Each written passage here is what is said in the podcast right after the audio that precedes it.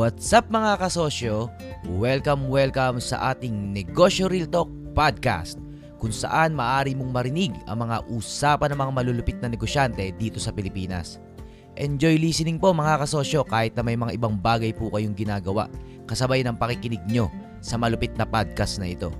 Magkakasama pa din po tayo habang nakikinig po kayo. God bless mga kasosyo and salamat po sa inyong oras. Alam ko mga busy din po kayo. O tara! Simulan na natin itong balitaktakang mabangis. Ayos!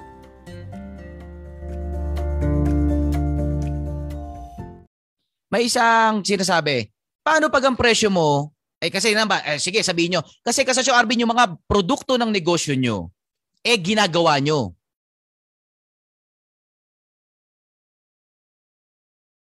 Damit, ginagawa namin.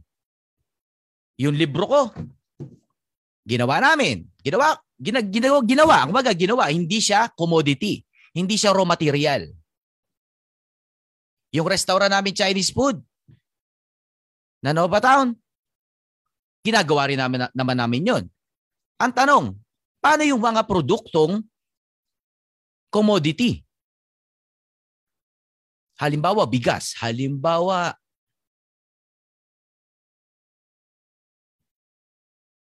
sibuyas. Wala na kayong ginagawa doon. Wala na. Paano, paano daw yun? Eto tanong ko. Kung hindi nyo magawang mahal yung produkto nyo, baka nasa maling produkto kayo.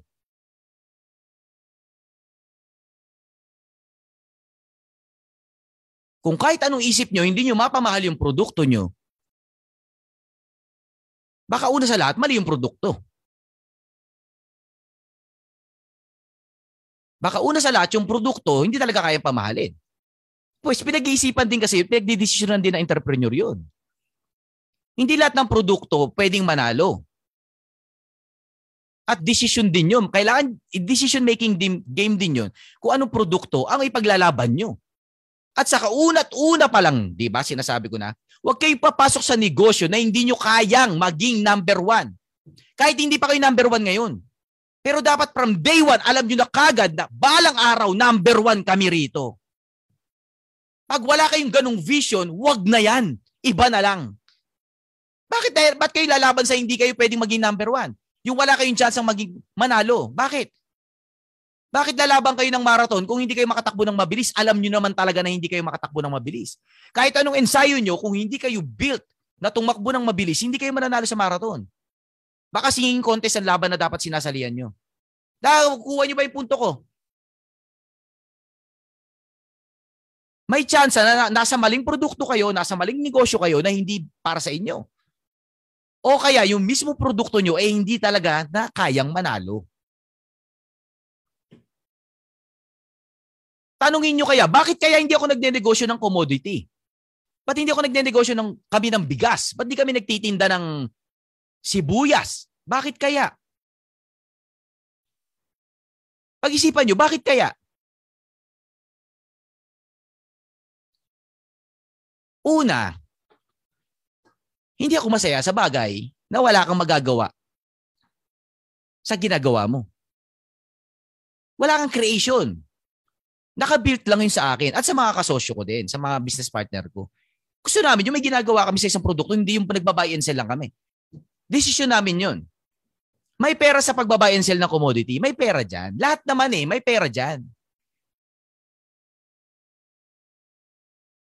Kanya-kanyang pili nga lang ng laban yan. Paano manalo sa commodity? Mapyahan dyan. Hindi ko na ulitin. Hindi ko na ulitin. Sa lahat ng laban, sa lahat ng laban, may chance ang May, de, sa lahat ng laban, may paraan para manalo. Ang tanong, gusto mo ba yung pamamaraan para manalo ka sa laban na yun? Kung ayaw mo, huwag ka dyan sa laban na yan. Hindi ko sinasabing hindi, hindi ka kikita sa commodity business. Hindi ko sinasabi yan. Pero may paraan dyan. Pero ako personal, ayoko ng laban na yan. Doon ako sa laban na nagkikreate kami. Doon ako sa laban na may ginagawa kaming in- bago. Iyon yung gusto namin eh. Lulupitan namin doon. alam niyo ap, ap, apat na ap, asset class na na, nego, na asset class. Yung isa yung tunay na negosyo. Isipin niyo na lang yung mga negosyong pinapasok namin. Pangalawang asset class, class yung real estate businesses. About sa real estate yan. About sa lupa-lupa, ganun. Yung pangatlong asset class, paper asset. About sa pag-i-invest sa kung saan sang mga equity, papel-papel, insurance, mutual, cryptocurrency, N F Ts, paper asset. Yan yung pangatlong klase ng negosyo o asset nga. Yung pang-apat, ito yung tinatawag kong commodity businesses. Para manalo ka sa asset one na tunay na negosyo, tunay, tulad ng mga negosyo yung pinapasok namin, eh hindi yun yung pamamaraan para manalo ka sa commodity business, which is nandun sa asset four. Ibang laban dun. Kaya maski isa, wala kaming tinahak sa asset four kasi nga ayaw namin yun. Kanya-kanya trip lang yan. Ayaw namin yung pamamaraan paano manalo sa commodity na asset class. Bigas, ginto, palay, sibuyas, buhangin,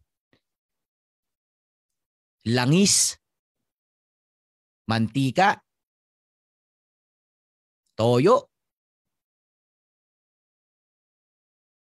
commodity. Walang problema sa commodity business. Pero iba laban dyan. Binanggit ko na kanina, hindi ko na ulitin. Kung paano manalo sa commodity business.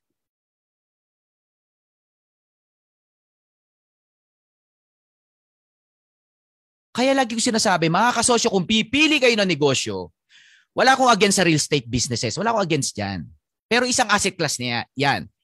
Hindi yan, kung paano ko manalo sa real estate business, ibang ibang gaming dyan, utang gaming dyan. Wala, wala akong against dyan, pero hindi ako dyan. Focus ako sa real businesses. Yung may susolusyon kang problema, may gagawin, ikakraft kang produkto, gamit ang mga materialis na nandiyan sa paligid mo, ibebenta mo sa mga end consumer. Ito yung asset class na pinag-uusapan natin sa kasosyo principle. Hindi ako nagdi-discuss tungkol sa real estate. Level four pa yan. Hindi ako nagdi-discuss tungkol sa commodities. Ay, hindi, hindi ako nagdi-discuss tungkol sa paper assets. Level four pa yan. Hindi ako nagdi-discuss about sa commodity kasi nga hindi ko trip yun. Kanya-kanya lang. Pero wag niyo sabihin na walang yayaman sa commodity business. Maraming yumaman sa commodity business. At sinabi ko na kanina yung pamamaraan. Hindi ko na muling uulitin pa. May, pa- may paraan para manalo sa commodity business. Kung gusto nyo yung laban na yun. Construction material, sabi ni so, so John Kirby, ni kasosyong John Kirby. Yes, tama. Commodity business din, construction material. Anong tunay na negosyo sa construction material? Yung, hindi naman, sorry. Anong commodity business, construction material, pero yung isang paglalagyan eh, yung real estate businesses. Kung focus ka doon. Sa real estate business, wala ka na naman ganong, hindi naman. De, meron pa rin naman innovation, pero yun, yun na yun eh. Utang gaming, banking gaming, land banking, konting renovation. Kung gusto niyo yun, doon kayo. Pero ako hindi nga ako doon. Andi dito ako sa tunay na negosyo. Kasi sa lahat ng asset class, ito lang yung negosyo na pwede kang magsimula kahit wala kang pera. Ito lang yung negosyong, ito lang yung asset class na pwede kang magsimula gamit ang iyong talento na binigay ng Diyos sa buhay mo. Ito lang, wala nang iba. Sa real estate business, dapat magsimula ka, may kapital ka dyan. Sa paper asset, sa mga pag-invest-invest sa mga equity, sa mga cryptocurrency, sa mga stocks, syempre diba, kailangan may pera ka dyan. At mas maliit pera mo, mas matagal kang yayaman. Mas malaki pera mo, mas mabilis kang yayaman, pero malaki rin yung chance mo, masunog ka. So, kailangan pa rin ng kapital. Sa commodity, sa commodity business, kailangan mo rin ng kapital. Kahit sabihin mo pang magtanim ka ng sibuyas, kailangan mo pa rin ng kapital. Yung negosyo pinaglalaban ko na yun ang tutukan nyo dahil ito yung may chance ang dali ng level to level three. Kayang pasabugin. Ito yun. Ito yung may chance na galing ka sa sobrang hirap na pamilya. Pero may chance kang sobrang yumaman sa henerasyon mo ngayon. Yung tunay na negosyo. Step by step, pinaliwanag ko na sa inyo. Wala akong tinago sa inyo. Tapos pipili kayo ng asset class na hindi dito sa asset class na pinaglalaban ko. Wala akong magagawa. Nasa ibang asset class kayo eh. Kahit pagtaub-taubin natin yan, hindi dyan ang prinsipyo yung mga sinishare ko o mga sinasabi ko. Iba.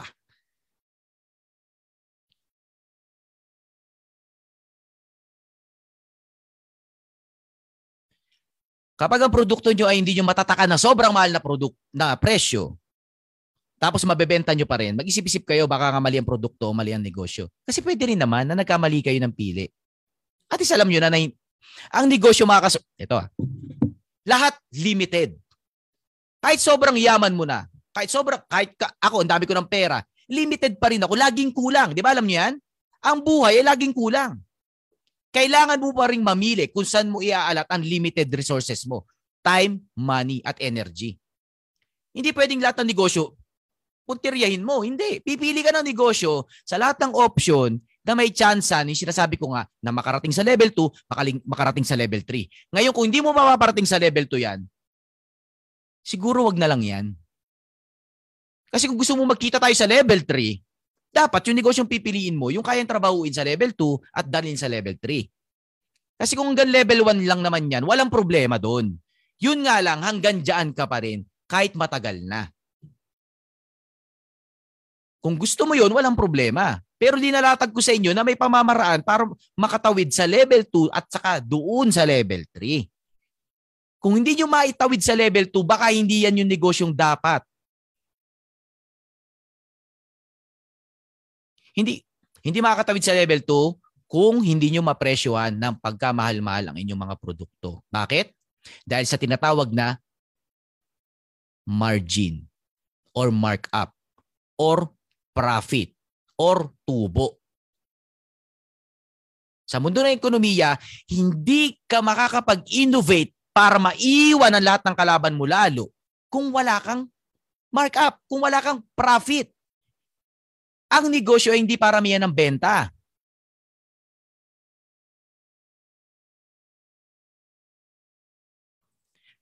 Ang negosyo, mga kasosyo, ay paramihan ng kita.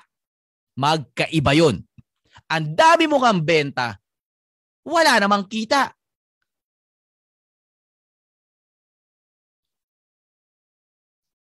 Alam mo yung nagsimula kayo ng negosyo?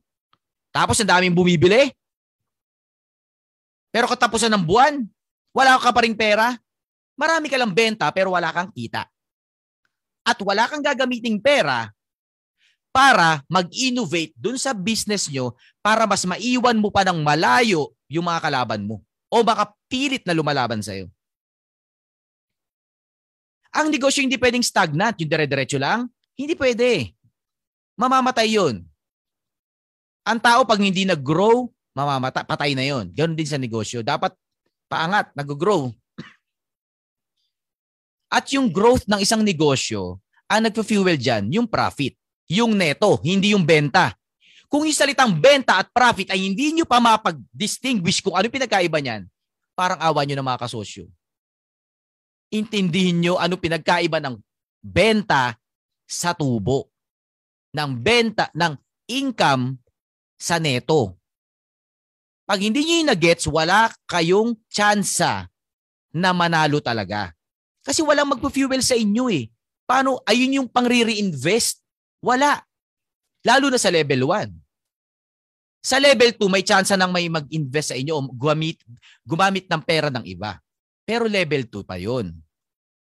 Lalo na sa level three. Doon may babagsak sa harapan nyo, billion. Ang tanong kung paano nyo nalang gagamitin. Sa level two, may magpapairam sa inyo, million-million. Ang tanong kung paano nyo nalang gagamitin. Sa level one, umiyak man kayo ng dugo, wala kayong mauutangan. Kung may magpautang sa inyo, kapalit buong buong pagmamay-ari ng buong barangay nyo. Kaya walang utang na prinsipyo ang kasosyong malupit group sa level one. Walang utang sa level one. Paikutin nyo yung pera nyo. Profit. Walang utang. Hindi kayo makakalipad pag may utang kayo sa level one. Sa katapusan pa ng level two yung utang-utang na yan. Saka yung level, sa level three. Yung utang na hindi kailangan bayaran, sa level three yan. Yung utang na maliit ang tubo, sa level two yan. Yung utang na ang tubo ay kaluluwa mo, level one yan. Umutang ka sa level one, kabayaran kaluluwa mo, kapayapaan mo. Hindi ka makakalipad. Walang utang sa level one. Galingan nyo.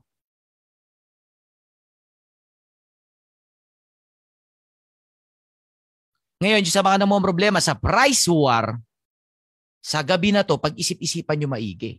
Kung hindi nyo matataka ng mahal na presyo yan, baka nasa maling produkto kayo. Kaya kahit anong explanation ko kung paano nyo tatasan yung presyo niyan, hindi nga mangyayari. Kasi nga, mali is mali. Pero wag malungkot, at least medyo nagising, at least nagising-gising kayo. Kailangan may gawin kayo para maging malupit yung produkto nyo. Walang magic sa mundo. Kailangan may pagtrabahuan kayo para magawa nyo yung bagay na pinapaliwanag ko. Na magtatak kayo ng mahal na presyo sa produkto nyo. Kaya nga trabaho malupit. Walang step by step. Ginuguhit ko sa mga utak nyo yung mga prinsipyo dahil magkakaiba tayo lahat ng sitwasyon. Walang isang daan dito. Isa lang yung papupuntahan. Meron. Pero kanya-kanya tayo ng daan. Kaya nga sinasabi ko lagi, kita-kita tayo sa level three. Hintayin ko kayo ron. Kasi konti lang yung tao sa level three. Konti lang po. Sobrang daming pera sa level three, mga kasosyo. Hindi kayo, mani, maka, hindi kayo makakapaniwala. Ganong kadami ang pera sa level three. Kaya yung problema sa pera, sa price war, sa level one, hindi yan, hindi yan hinaharap, mga kasosyo. Hindi, hindi hinaharap yan. Iniiwan yan. Iwanan nyo yung problema nyo sa pera. Umakyat kayo ng level. Kasi sa level two, iba na problema dun. Yung problema nyo ngayon sa presyo, sa kalaban nyo, mahina, mahina ang patong nyo. Hindi yung problema sa level two. At mas iba naman ang problema sa level three. Paano makapanig sa level two? Lupitan nyo. Paano lupitan? O, para magkaintindihan tayo. Taasan nyo yung presyo nyo. Taasan nyo. Sabihin nyo, masyado naman ng vague si Kasosyo Arvin. Ang labo naman. Lupitan. Paano nga lulupitan? O, taasan mo yung presyo. O, Kasosyo Arvin, mataas na. Kaso walang bumibili. Lupitan mo. Para may bumili. Naintindihan nyo? Naintindihan nyo ba, mga kasosyo? Hindi ko kayo pinaikot-ikot dito, ha? Baka alam nyo, binobola, baka sabihin nyo, binobola-bola ko lang kayo. Wala akong mabigay na isang, wala akong mabigay na talaga example kasi nga magkakaiba tayo. Eto, mga kasosyo, napaka-busy ko. Ngayon, hindi ako gano'n nagbablog. Hindi ako gano'n tumatambay sa tambayan. Hindi ako gano'n, hindi na ako nakapag-Zoom meeting. Lagi kayo nanonood ng mga vlogs natin, mga vlogs ko. Maraming salamat po. More than sa pakikinig nyo sa mga vlogs ko, pag-aralan nyo maigi, mga kasosyo, yung mga ginagawa ko. Doon kayo mas matututo.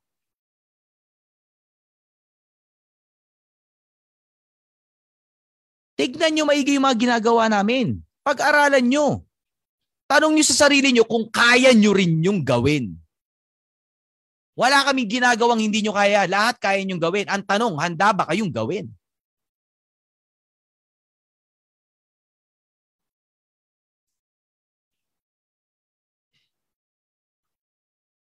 Tignan nyo lahat ng mga current na ginagawa namin. Ginagawa ko personal. Tignan nyo. Kung hindi nyo kaya sabayan yung energy na yon o yung trabahong malupit na yon, hindi talaga kayo aabot dun sa susunod na mga level. Hindi pera pinag, ang pinapakita ko sa inyo para makarating kayo sa susunod na level. Hindi. Dedikasyon. Trabahong matindi. Pinagtatrabahuan talaga.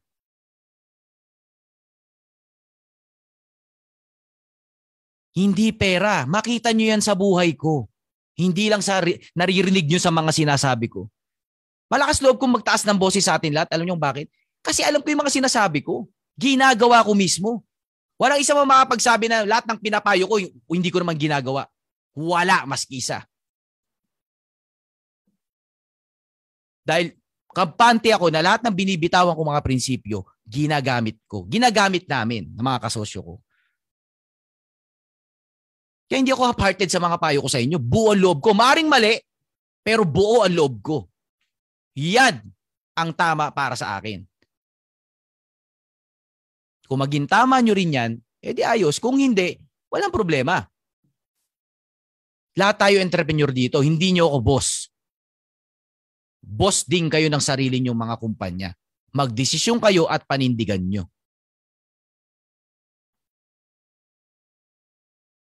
Paano manalo sa price war? Huwag kayong lumaban sa price war. Sabihin ko sana eh, huwag kasi kayo lumaban sa price war. Lumaban kayo sa value war. Sabihin ko sana yun eh. Di ba ang ganda pakinggan? Price war, huwag doon. Dito kayo sa value war. Kaso, mga kasosyo, wala pong gera sa value. Walang naglalaban-laban sa value. Kasi sa labanan ng value, kalaban mo lang yung sarili mong kumpanya. Hindi mo kalaban yung kumpanyang katapat mo talaga. nineteen, elaborate ko pa. Sa price war, kalaban mo yung katabi mong tindahan. Kung magkano tinda mo at binaba nung katabi mong tindahan, yari ka na. Tindihan? Doon sa labanan sa taas, na hindi presyo ang labanan, kahit magkatabi kayo ng tindahan, wala kayong paki sa isa't isa. Presyo mo, presyo mo. Presyo niya, presyo niya. Parehas kayong kumikita. Bakit sa lahat ng may Jollibee, may nakatayong McDo? Lahat sila mayaman. Papatayan ba sila sa presyo? Hindi. Kasi hindi sila magkalaban. Mga kasosyo, magkakampi po sila. Dahil kung saan nagtayo ang Jollibee, doon din magtatayo ang McDo, tataas ang value ng lugar na yon. Dadami ang tao, mas kikita silang dalawa. Nagkapatayan ba sila? Hindi, kasi walang gera sa taas. Sa baba lang po may patayan. Sa taas tulungan. Kaya magdesisyon kayo na yung presyo nyo ay katapat nung nasa taas para doon kayo husgahan sa level na yun.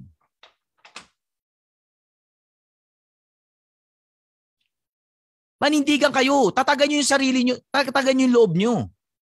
Huwag nyo tignan yung kakompetisyon nyo. Hindi yan ang kalaban nyo. Kalaban nyo na dun sa taas. Doon kayo tumingin.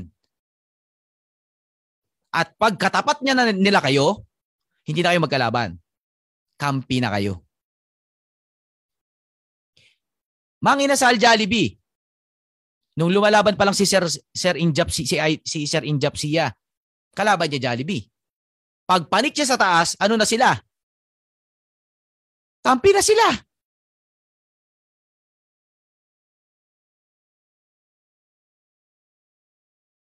Huwag kayong mag-focus sa kalaban nyo sa katabi nyo. Lakihan nyo ng sobrang laki yung pangarap nyo, aangat kayo ng kusa. Maniwala kayo sa akin. Hindi pera ang problema ng Pilipinas, hindi kapital. Ang problema natin, hindi tayo marunong malaki ng pag, hindi tayo marunong mangarap ng pagkalaki-laki. Kapag nahihirapan kayo sa sitwasyon nyo ng, sa negosyo nyo, lakihan nyo pa yung pangarap nyo. Yung sobrang laki. Maniwala kayo sa akin. Hindi nyo masosolve yung problema nyo ngayon, pero maiiwan nyo. Yun ang mahiwaga sa sobrang laking pangarap. Yung mga baryang problema, hindi nyo masosolve, pero maiiwan nyo. Maiiwanan nyo na, hindi nyo siya problema. Kaso nagdesisyon kayo na diyan kayo sa level na eh. Dito kayo sa level na to eh. Nagdesisyon kayo. Desisyon nyo yan eh. Gusto nyo dyan eh. Kahit pagbalik-balik ta rin natin yan, wala akong magagawa sa inyo. Dinesisyon nyo dyan kayo eh. Iba ang panukat na gagamitin sa inyo. Eh ako, kami, desisyon kami, doon kami sa ibang laban. Doon kami. Yung labanan na kung saan magkakakampi-kampi kayo. Di ba lagi sinasabi sa inyo?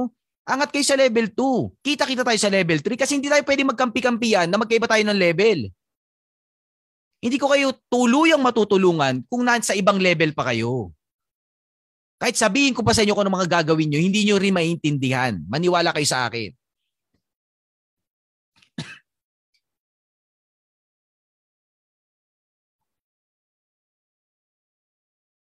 Step by step, linatag ko na yan. Walang imposible. Hindi madali, pero hindi imposible. Sobrang hirap, oo. Pero yun yung isang basihan kung, yan, kung bakit yan ang dapat yung tahakin. Kung madali yung linalakaran nyo, huwag kayo dyan. Marami kayong kasabay dyan. Doon kayo sa mahirap. Yung sobrang hirap, doon kayo. Ibig sabihin, mas madali, mas okay yung ano nyo, piniling desisyon, landasin. Sa madali, sa, sa madali, sa step by step, huwag kayo dyan. Eh di ang dami rin mag-step by step. Ang ending, kalaban mo lahat yun. Doon ka sa mahirap. Doon ka sa matagal. Hindi yung instant.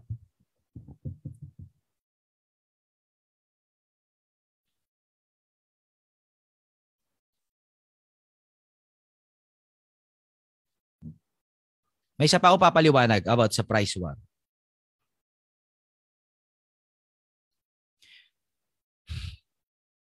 Yung sinabi ko kanina, pag hindi nyo naintindihan yung salitang, yung pinagkaiba ng revenue sa profit, sa benta, sa kita. Kahit anong paliwanag ko sa inyo, hindi nyo maintindihan yung salitang value at saka innovation. Na hindi pwedeng mawala ang isang kumpanyang may balak maging number one. Kaya maraming na-scam kasi pag pinakitaan ng kita, ang nasa isip nila, yun na yung profit. Pero kita yun. Total sales yun.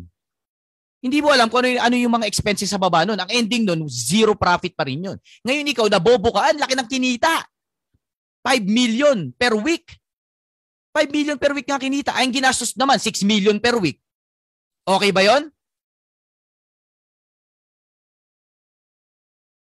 Okay ba yun?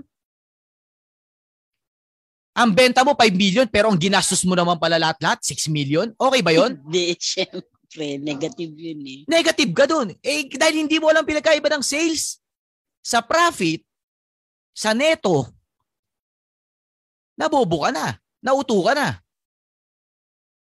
Kasi karamihan sa atin, yung palang dalawang salita na yun na basic na basic, hindi naintindihan ng mga negosyanteng Pilipino. E lalo na yung salitang markup at saka innovation para magka-value. Kaya ako'y nakikiusap sa inyong lahat.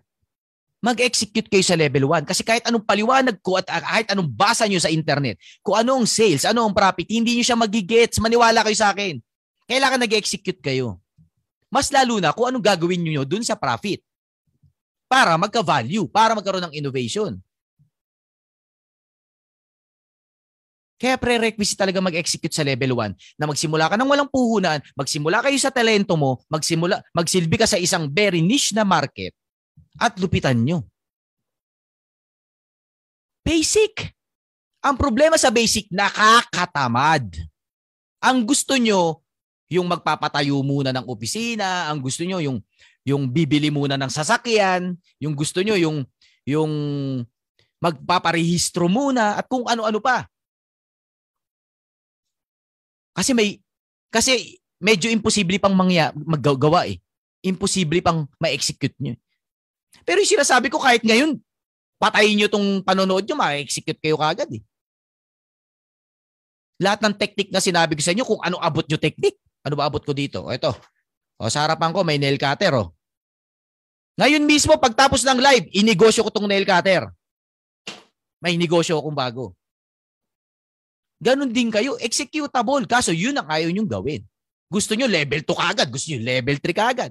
Hindi nga tayo magkakaintindihan. Alam nyo ba't yung mga successful na tao, yung tunay na mga successful, ah, hindi yung mga budolero, ah. Hindi yung mga naka-sports car lang, successful na. Hindi. Yung tunay na mga successful. Alam nyo ba't di natin sila makausap? Kasi hindi tayo magkakaintindihan. Para magkaintindihan tayo, kailangan nila magsumikap na turuan kayo. Paintindi sa inyo kung ano yung ibig nila sabihin. At yun yung ginagawa ko sa inyo, mga kasosyo. Pilit kong pinaintindi sa inyo para magkaintindihan tayo sa level three. Kasi pag yung mga bokabularyong yan, iba ang ibig sabihin sa utak nyo, eh, kakalituhan lang tayo. Kaya basic na salita na pang negosyo, pinapaintindi ko talaga para isa, isang page tayo lahat.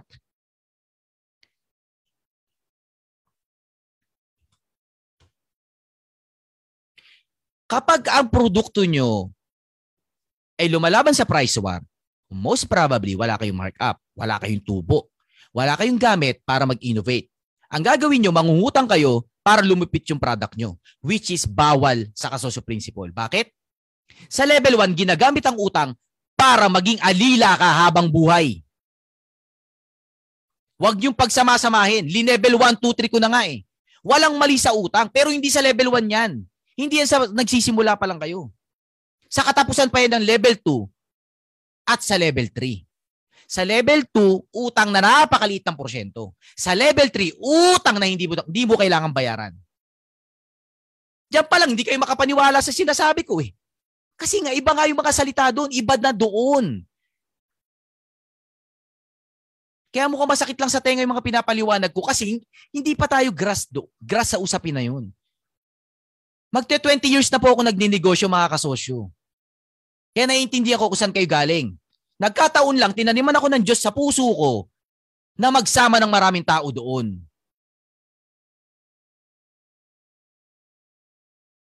Kaya kahit paulit-ulit, papaintindit, papaintindi ko sa inyo para magka, magkaunawaan tayo. Five years ago ko nang vlog yung price war. At hindi ko na nga namin niya pinoproblema eh. Kasi nga, hindi mo talaga dapat problemahin ng price war. Don't engage. Buray ng price, focus doon sa isang bagay, sa iba pang bagay. Yung mga sinabi nyo kanina, value, sa lupet, sa sa kung ano-ano pang salita, except price. Ba't kailangan mahal ang tinda nyo? Kasi wala kayong kapangyarihan para mag-innovate. Eto matagal ko na-realize. Iba ang settings natin dito sa Pilipinas sa settings sa Amerika. Lahat ng matinong libro dito sa Pilipinas, sinulat ng mga foreign writer sa mga negosyo. Ibang lahi ang nagsulat. May isang libro lang na matindi dito sa Pilipinas na talagang para sa bagay na bagay sa atin. Which is yung negosyo. Siyempre, yung negosyo real talk ni Kasosyong Arvin. Yan lang oh, wala nang iba. Mahal to. Hindi ko sinasabing bumili kayo nito, mura to. Mahal to. Kasi gusto ko bumili kayo nito ng libro ko pag nagamit nyo na yung mga prinsipyo natin. Imposibleng wala kayo isang libo pag nagamit nyo yung prinsipyo natin. Daan-daan libo kagad kikitain nyo. Garantisado yan. Nandiyan yung libro para magpasalamat kayo.